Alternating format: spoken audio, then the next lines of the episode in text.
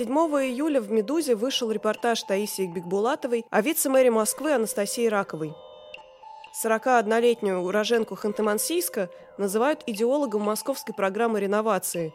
Именно она организовывала голосование жителей за и против сноса домов. В этом тексте Таисия Бекбулатова рассказывает о том, как Ракова, работающая вместе с Сергеем Собяниным с конца 90-х, шла к своей нынешней должности и как она на ней работает – в конце подкаста мы поговорим с Таисией о том, как она работала над этим репортажем. Меня зовут Ольга Кузьменкова.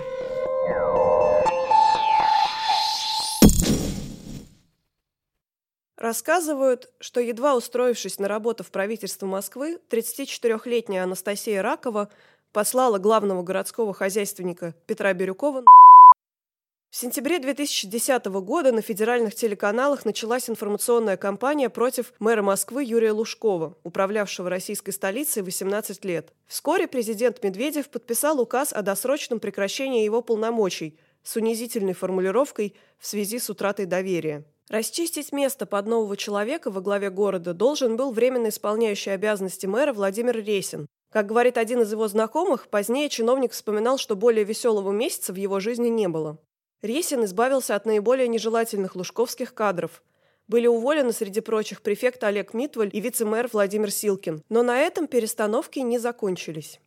Одним из первых людей, которых Сергей Собянин, ставший мэром в октябре, попросил освободить кабинет, оказался глава аппарата мэра Виктор Коробченко. На его месте Собянин хотел видеть Анастасию Ракову, человека, вместе с которым он к тому времени проработал почти без перерывов 13 лет. Поначалу аппаратчики смеялись. Убеленные сединами чиновники станут ходить на поклон к 34-летней дамочке. Однако быстро стало понятно, что теперь это нормальный порядок вещей. Новый вице-мэр сразу продемонстрировала, что не собирается ограничиваться техническими полномочиями главы аппарата.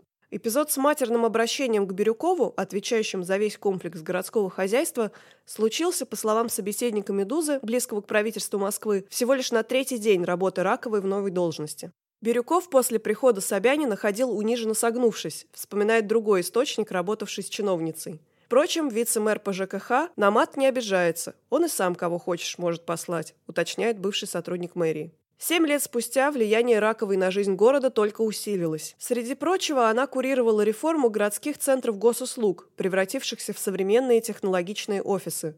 Ее детищем называют проект «Активный гражданин» и Московский урбанистический форум, Наконец, именно Ракова отвечает почти за всю информационную политику вокруг программы сноса домов и переселения их жителей. Как рассказывает человек, работавший в одной из структур московского правительства, Ракова действует гораздо шире формальных полномочий, нередко вмешиваясь в зону ответственности других вице-мэров. Причем она может влиять на их деятельность, а они на нее нет, добавляет бывший сотрудник московского правительства. Бывший высокопоставленный чиновник мэрии утверждает, что Ракова не просто второй человек в правительстве Москвы. По факту она исполняет обязанности мэра.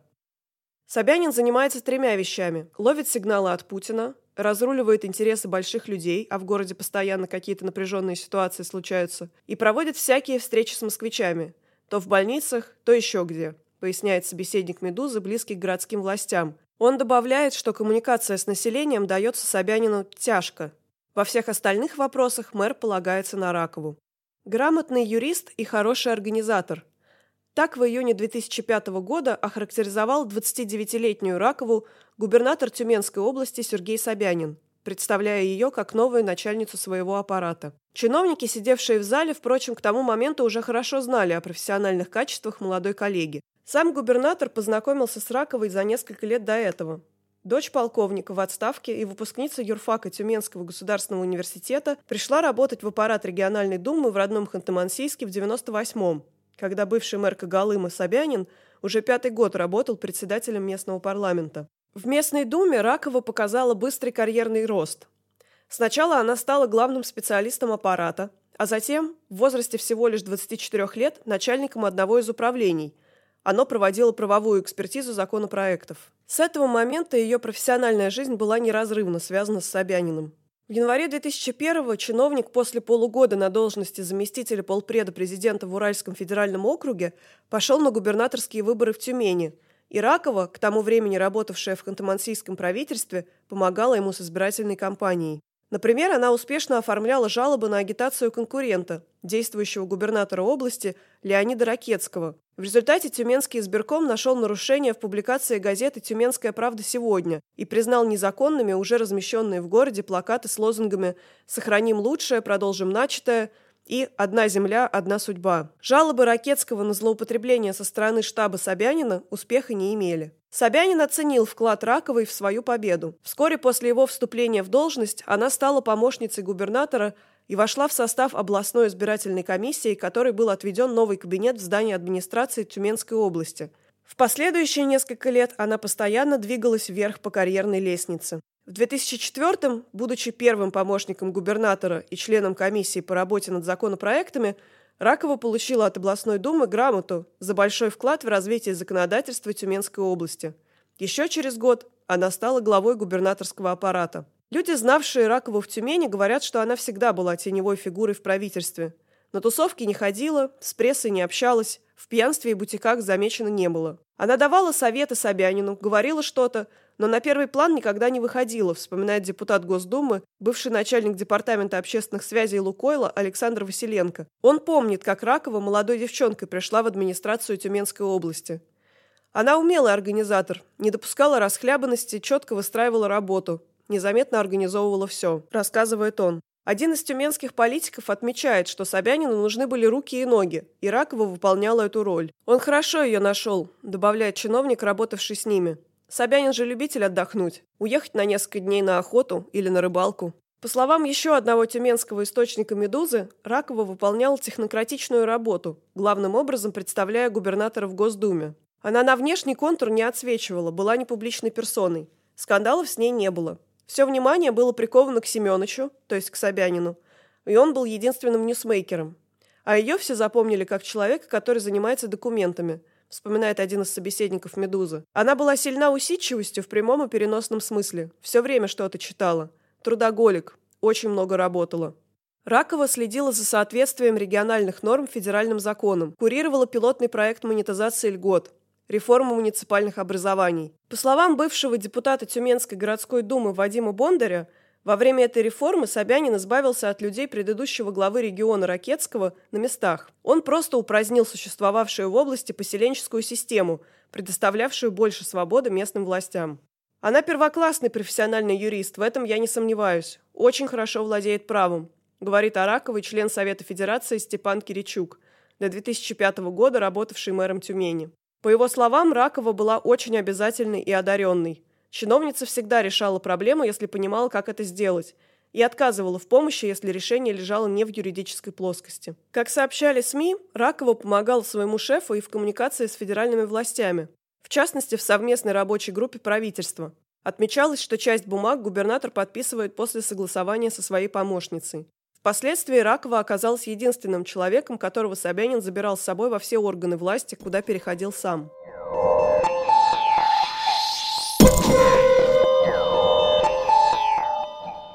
18 ноября 2005 года газета «Вечерняя Тюмень» вышла с огромным портретом Анастасии Раковой на первой полосе. Подпись внизу гласила «Присягайте». За несколько дней до этого Владимир Путин объявил, что Сергей Собянин заменит Дмитрия Медведева на посту главы администрации президента. Ракова многим казалась очевидной кандидатурой на пост нового тюменского губернатора. Она была полностью погружена в региональную повестку и к тому же считалась человеком, которому Собянин доверяет больше всего. Однако Собянин не собирался оставлять помощницу в Сибири. В январе 2006 года Анастасия Ракова вслед за начальником переехала в Москву так же, как за пять лет до этого в Тюмень, и была назначена заместительницей главы секретариата главы АП. Когда спустя три месяца Собянин возглавил комиссию по государственному управлению при президенте, Ракова стала ее ответственным секретарем. Бывший высокопоставленный сотрудник АП констатирует, карьерой Ракова обязана Собянину. Она предана ему, довольно умна, организована. Неплохой менеджер, последовательно, напористо. При этом политику и пиар ощущает не очень, регулярно наступает на политические и пиар-грабли и затаскивает на них своего начальника, естественно, без умысла. Собеседник «Медузы» отмечает, что коллеги Ракову не очень любят за временами чрезмерную жесткость, но при этом уважают, как сильную личность и хорошего менеджера. Когда в 2008 году президентом России стал Дмитрий Медведев, Путин забрал Собянина с собой в Белый дом, назначив его на пост вице-премьера и главы аппарата правительства. Ракова, в свою очередь, тоже получила работу в правительстве, но на сей раз более самостоятельную. Она стала статс-секретарем и заместителем главы Минрегиона Дмитрия Козака, а вскоре вступила в «Единую Россию», получив партбилет лично от секретаря Президиума партийного генсовета Вячеслава Володина. «Я никогда не представлял ее как самостоятельную фигуру», говорит бывший депутат Тюменской думы Виктор Бондарь. Козаку ее Собянин временно отправил, потому что не мог сразу взять с собой. Другой чиновник подтверждает его слова. На самостоятельного политика Ракова не тянет и к этому, кажется, не стремится. Она надежный и хороший зам по орг-работе. Самостоятельная карьера Раковой продлилась чуть больше года. За это время ее прочили на место полпреда президента в Госдуме, Место погибшего на охоте Александра Косопкина, но в итоге его кресло занял Гарри Минх. Ракову также включили в первую сотню президентского кадрового резерва, любимого детища Дмитрия Медведева. Предполагалось, что члены списка заслуживают особого карьерного роста. Ракова стала первым резервистом, получившим повышение после публикации списка. В феврале 2009-го ее, вместо все того же Минха, назначили директором правового департамента правительства, без визы которого правительство не могло выпустить ни одной бумаги. Уже в октябре она вернулась к Собянину, став его замом в аппарате правительства. И как только того поставили во главе Москвы, Ракова перешла на должность вице-мэра, возглавляющего аппарат городского правительства. О том, что Ракова эффективный чиновник, умеющий добиваться результата от подчиненных – Говорят не только люди, знавшие ее в Тюмени, но и те, кто сталкивался с ней в должности московского вице-мэра. Рассказывает бывший зам главы Департамента территориальных органов исполнительной власти Дмитрий Гусев. Раковый человек, который во всем хочет разобраться сам. Это бросается в глаза. Вот она сидит, слушает, слушает. Как только она поняла, о чем ты говоришь, сразу «все, давайте дальше». Очень быстро принимает решение, темп дичайший. Если на задачу отведено 5 дней, через 3 вопрос. Ну как? Где результат? Она контролирует все. Меня можно было разбудить ночью, и я сразу бы рассказал, что у меня, где и как работает. По словам Гусева, Ракова очень хорошо управленчески образована. Не знаю, может, она на тренинги ходит. У нас очень мало людей, которые обладают таким высоким управленческим уровнем. При этом стиль работы у Раковой жесткий. Об этом говорят все, кто сталкивался с чиновницей. Когда управы ей говорили, что нет возможности и средств что-то сделать, она отвечала «Сейчас мы пришлем к вам контрольно-ревизионное управление, возможно, они смогут чем-нибудь помочь». И те сразу «Нет, знаете, дайте день, думаю, мы найдем средства», рассказывает Медузе бывший сотрудник мэрии. Он отмечает, что при первом знакомстве Ракова производит положительное впечатление. Кажется доброй и открытой, к тому же вроде какая-то девка сидит, а во всем сечет и разбирается – Однако, когда начинается реальная работа, разговор немедленно становится резче. Другой бывший сотрудник мэрии описывает методы Раковой так – эффективность достижения целей и авторитарность как инструмент. Есть ее мнение и неправильное, никаких других мнений не существует. Совещание проводят в грубой манере, добавляет собеседник «Медузы». По его словам, именно из-за этого у чиновницы перманентный конфликт с вице-мэрами Петром Бирюковым, отвечающим за городское хозяйство, и Маратом Хуснулиным, курирующим стройкомплекс. Конфликтом с Анастасией Раковой в 2013 году объясняли уход из московского правительства вице-мэра Андрея Шаронова. Собеседник «Медузы» предполагает, взрослым богатым мужикам не нравится, когда с ними в такой манере обращаются. Думаю, после президентских выборов она попытается их сменить на своих людей. Источник «Медузы», близкий к мэрии, объясняет, Бирюков – ее главный враг, и аппаратный, и личный. Собянин уйдет, а Бирюков останется. Другие бывшие сотрудники правительства считают, что для Собянина выгодна равновесная система, в которой разные его заместители соперничают друг с другом.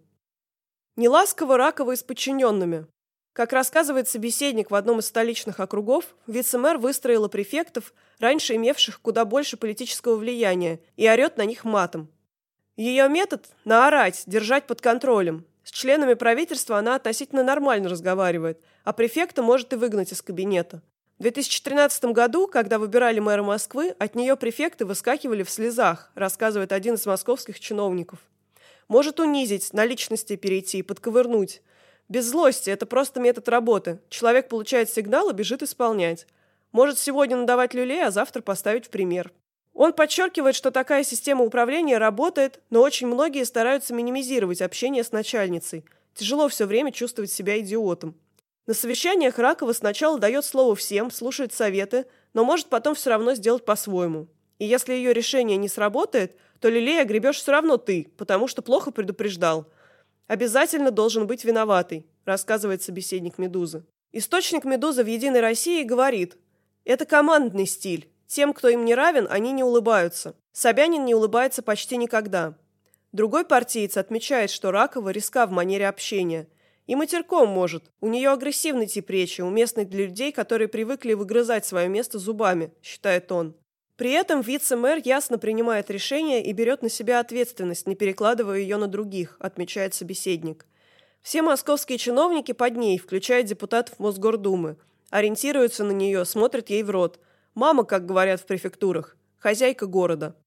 Жесткий стиль работы Раковой сочетается с трудоголизмом. Ее подчиненные, по словам одного из сотрудников в московском правительстве, соревнуются в том, кто кого пересидит на службе. Весь аппарат сейчас начинает работу в 8 утра. Основное звено уходит часов в 5-6 вечера, а топы остаются до ночи, до двух. Это нормально отмечает собеседник в московском правительстве. После прихода Раковой Тверская 13 очень помолодела, добавляет он.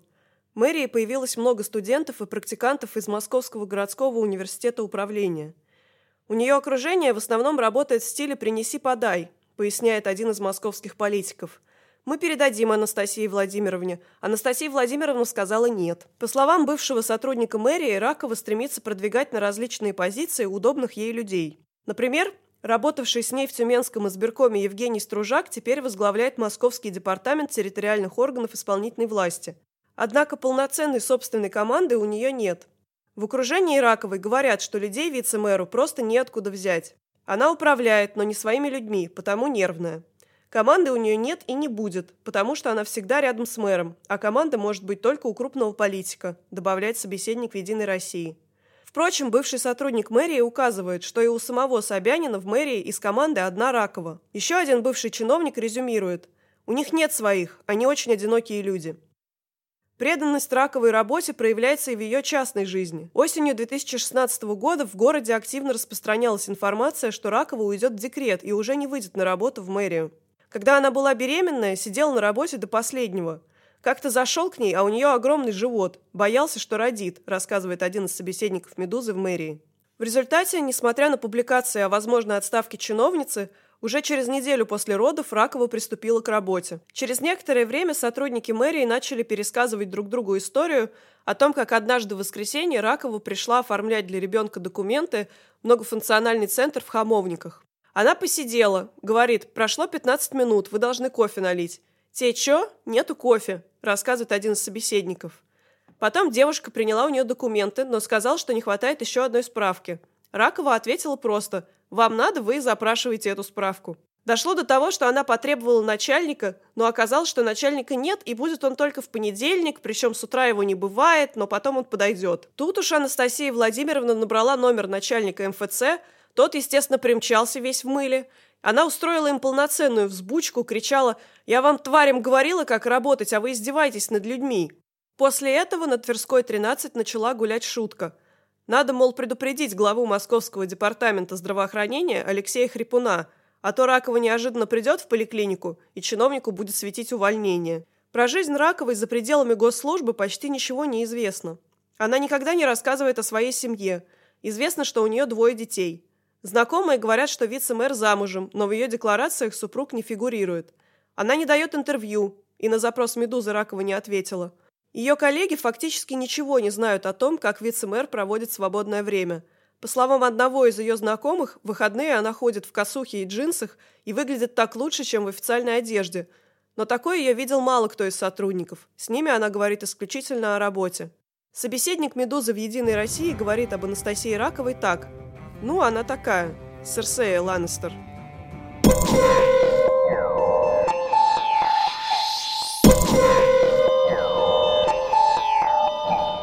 Анастасия Ракова – главный человек, отвечающий за внутреннюю политику в Москве. Как рассказывает один из собеседников «Медузы», когда Собянин только формировал свою команду, вице-мэр Александр Горбенко пытался подтянуть под себя политические полномочия – но Ракова не дала ему этого сделать, сохранив исключительные права на сферу выборов. Горбенко при этом остался в правительстве, так как он представляет собой фигуру согласия с первым заместителем главы АП Алексеем Громовым, и уволить его нельзя. Рассказывает собеседник «Медузы».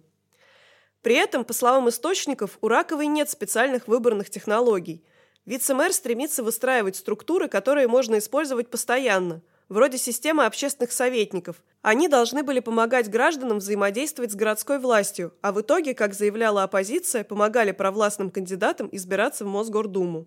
У нее есть свое представление, как делается политический менеджмент, и она считает, что людей не очень-то нужно спрашивать, как должны приниматься политические решения.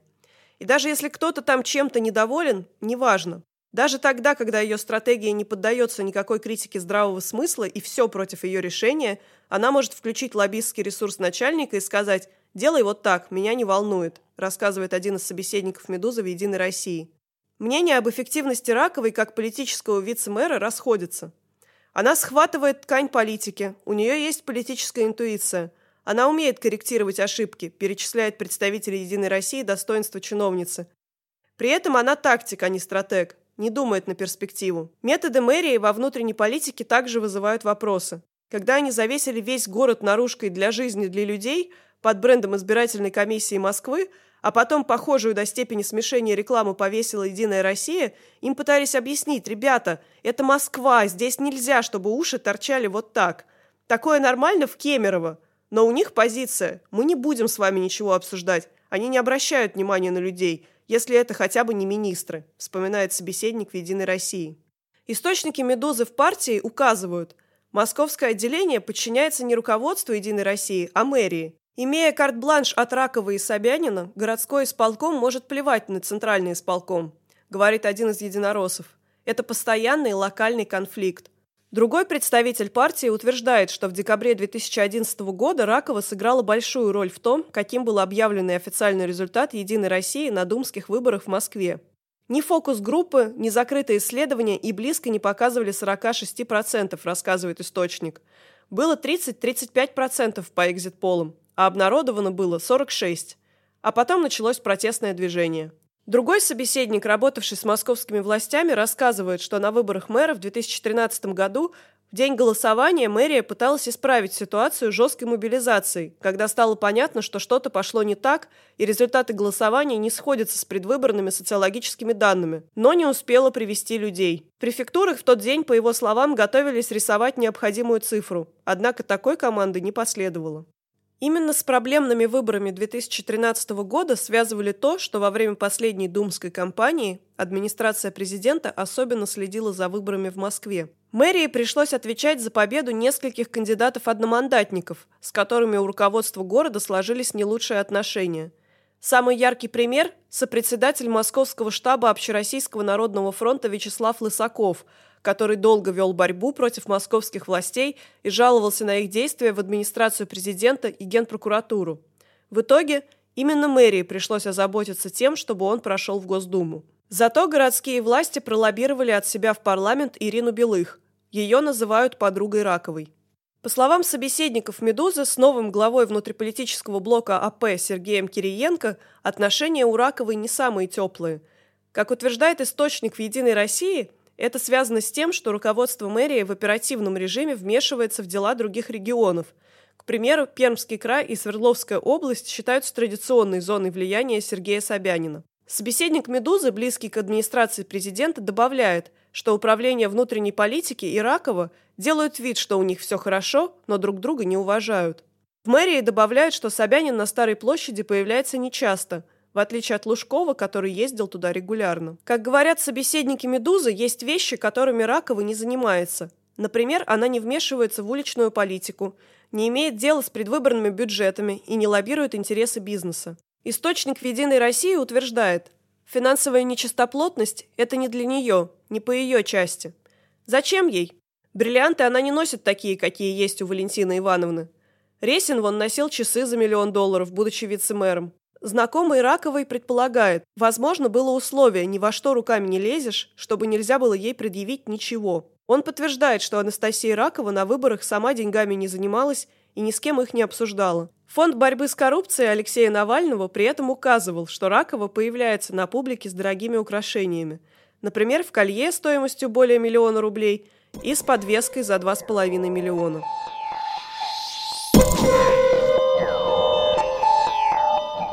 Подобно самому Собянину, Ракова не слишком любит медийную активность, потому затея мэрии часто наносит удар по имиджу властей. Собянин из тех глав, которые считают, что пиар им не нужен. Вот, я же построил то-то и то-то, что еще надо? В крайнем случае схожу в телевизор. Это такой тип мышления. Ракова тоже антипиаровский человек, она чисто управленец. А Лужков, например, сам был пиарщиком, объясняет бывший сотрудник мэрии. Другой бывший чиновник уверен, что причина имиджевых провалов в том, что руководство Москвы не чувствует город, не любит Москву, не интересуется общественным мнением. При этом мэрия тратит сотни миллионов рублей на социологические исследования и политконсалтинг. Собеседник, близкий городским властям, рассказывает, что Ракова сама следит за публикациями про мэрию, читает соцсети и смотрит сетевое телевидение вечерней Москвы. У Раковой есть несколько любимых проектов, реализованных правительством Собянина. Например, это реформа многофункциональных центров. Ее глава Московского фонда развития местного самоуправления Александр Закандырин называет личным проектом вице-мэра. Любимыми проектами Раковой также называют Московский урбанистический форум, порталы «Наш город» и «Активный гражданин». Последнему посвящены многие публичные выступления Раковой. При этом сайт не раз ловили на подозрительных процедурах, Например, город неоднократно подписывал документы с будущими победителями голосований на активном гражданине, причем еще до того, как были подведены их итоги, а иногда и до того, как голосования даже были запущены. Сама Ракова называла такие случаи сбоями в работе системы. Активно участвует вице-мэр и в так называемой программе реновации. По словам собеседников «Медузы», идея масштабного сноса пятиэтажек принадлежала не Раковой – Однако именно вице-мэр и ее подчиненные организовывали информационную поддержку программы, и в частности историю с голосованием жителей домов за или против сноса. В служебном протоколе совещания штаба по реновации, он есть в распоряжении «Медузы», Ракова значится ответственной и за предварительные опросы жителей домов, и за разработку правовых актов, связанных с реновацией, и за организацию голосования, и за коммуникацию с москвичами относительно программы – Некоторые полномочия Ракова делит с Маратом Хуснулиным. Именно он отвечал за подготовку предварительного списка адресов для сноса, в который, как указано в протоколе, старались включать бесконфликтные дома. После объявления о проведении реновации совещания по этой программе проходили в мэрии практически каждый день, но с информационной точки зрения реновация вовремя подготовлена все равно не была. Это признают собеседники в московском правительстве. Апрель-май – это был косяк на косяке – не дрюкнули вовремя управы и префектуры, чтобы они изучили обстановку. Не было подготовки, хотя бы полгода. Информационной концепции не было. Из разряда «мы проснулись и решили займемся чем-то новым», говорит один из сотрудников, объясняя общественное возмущение против программы сноса. Бывший высокопоставленный федеральный чиновник говорит, была бы политическая чуйка, она бы в качестве главного менеджера правительства Москвы немного тормознула проект, грамотно его доработала и упаковала – а потом продвигала. Есть ли у Раковой отдельное политическое будущее, неясно. В окружении чиновника говорят, что ей несколько раз предлагали губернаторский пост в одном из регионов, например, в Ханты-Мансийском автономном округе, но провести это решение не удавалось. Собеседник в «Единой России» отмечает, Ракова глубоко не дура. Впечатление, что она обязана своим карьерным продвижением только Собянину, неверно. Она могла бы, если бы хотела, быть самостоятельным политиком – но она не глупа и понимает, что ее снесут. По мнению главы Московского фонда развития местного самоуправления Александра Закандырина, Ракова производит впечатление человека современного и прагматичного, представляющего, как ей кажется, интересы мидл-класса, который много работает и зарабатывает, не интересуется политикой и хочет жить по-европейски. При этом, как говорят знакомые вице-мэра, на иностранных языках, например, она не говорит. Главным качеством Раковой знающие ее люди называют абсолютную лояльность. Собянину есть за что ценить Ракову. Она защитник его интересов, единственный человек, которому он может доверять, говорит человек, работавший с вице-мэром. Мэр отвечает помощнице тем, что опирается в решениях именно на ее мнение. Она понимает, что она последняя останется в кабинете у начальника и убедит его в том, что она права. И если надо, зайдет еще после того, как к нему кто-то зашел. Это просто уровень доверия и степень близости к субъекту принятия решения. Из принципа «все равно последнее слово будет за мной, неважно, права она или нет», говорит собеседник «Медузы» в «Единой России». Другой единорос добавляет, что у Раковой компетенция выше, чем у ее начальника. Она фактически самостоятельна. Он содержательно не особо может ей возражать. Поскольку она рядом с ним, она стремится, чтобы он занимал все больше веса, толкает его вверх. Для нее будет трагедия, если он уйдет в отставку. Но ему надо уходить. У него и так уже небольшая поддержка, он с трудом выиграет выборы, говорит он. Впрочем, многие в мэрии и за ее пределами уверены, что Сергей Собянин и его заместительница и сами не очень хотят управлять Москвой еще один срок. У них нет задачи быть здесь долго, нравится москвичам.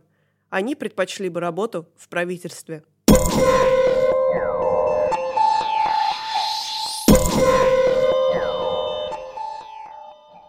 Привет, Тая. Привет. Тебя в тексте написано, что Анастасия Ракова неохотно дает интервью, отказалась давать интервью «Медузе» и вообще является достаточно закрытым человеком.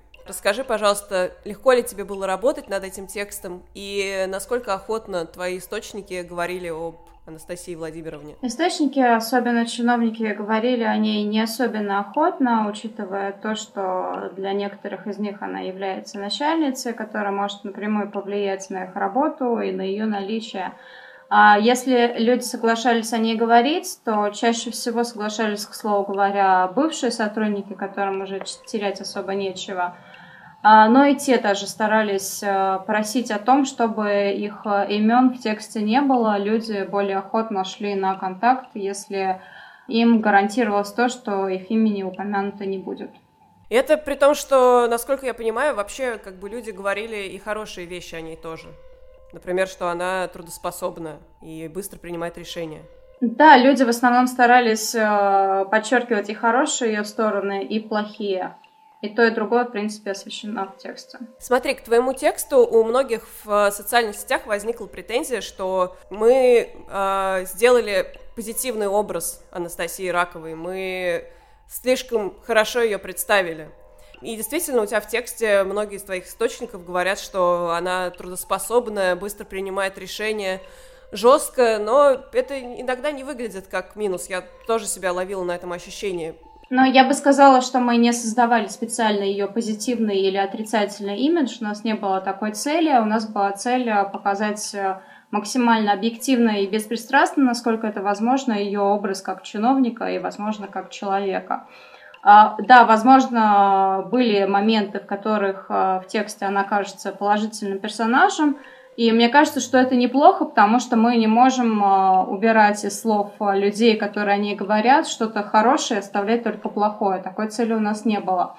И если они говорят о ней что-то позитивное, то пусть это будет, потому что, возможно, это и есть часть ее настоящего э, образа. Тоже в социальных сетях я видела такие замечания по поводу того, что мы обошли личную жизнь Анастасии Раковой стороной. Ты можешь что-то на это ответить? Да, я понимаю, почему у людей возникает этот вопрос. Возможно, они имеют в виду, что при определенном стечении обстоятельств это мог бы быть некий конфликт интересов, а, и, наверное, это должно было быть освещено в тексте. Но мы опирались на то, что никакой а, достоверной информации о ее личной жизни нет, и на слухи опираться мы не можем в таких достаточно важных и тонких вопросах мы решили не писать про ее личную жизнь про ее детей, потому что дети, на наш взгляд, не являются предметом интереса непосредственно в тексте про чиновника. Анастасия Ракова работает с Собяниным больше 10 лет вместе. Как тебе кажется, вот это вот э, долговременное сотрудничество, оно обусловлено какими-то устоявшимися личными отношениями? У них, э, не знаю, отношения, там, не знаю, что, может быть, э, Собянин оказывает ей протекционизм определенный? Или просто это нормальные рабочие отношения, в которых Собянин очень доверяет своей помощнице. Да, я думаю, что здесь ключевой момент именно в доверии, потому что очевидно, что Собянин полагается на Ракову. Это человек, которого, на которого он полагается больше всего, и очевидно, что она за время работы доказала свою лояльность ему. Я думаю, именно поэтому она переходит с ним на каждое новое место работы. И, видимо, она единственный такой человек у Сергея Собянина, на которого он может вот полноценно положиться. Знаешь, у меня еще один вопрос. Мне очень интересно узнать твое мнение. Как тебе кажется, кто же все-таки хозяин Москвы? Это Сергей Собянин или Анастасия Ракова? Я, если честно, думаю, что у Москвы нет хозяина. И мне приятно думать, что скорее хотелось бы, во всяком случае, называть хозяевами Москвы ее жителей. Хотя, возможно, сейчас ты далеко от истины.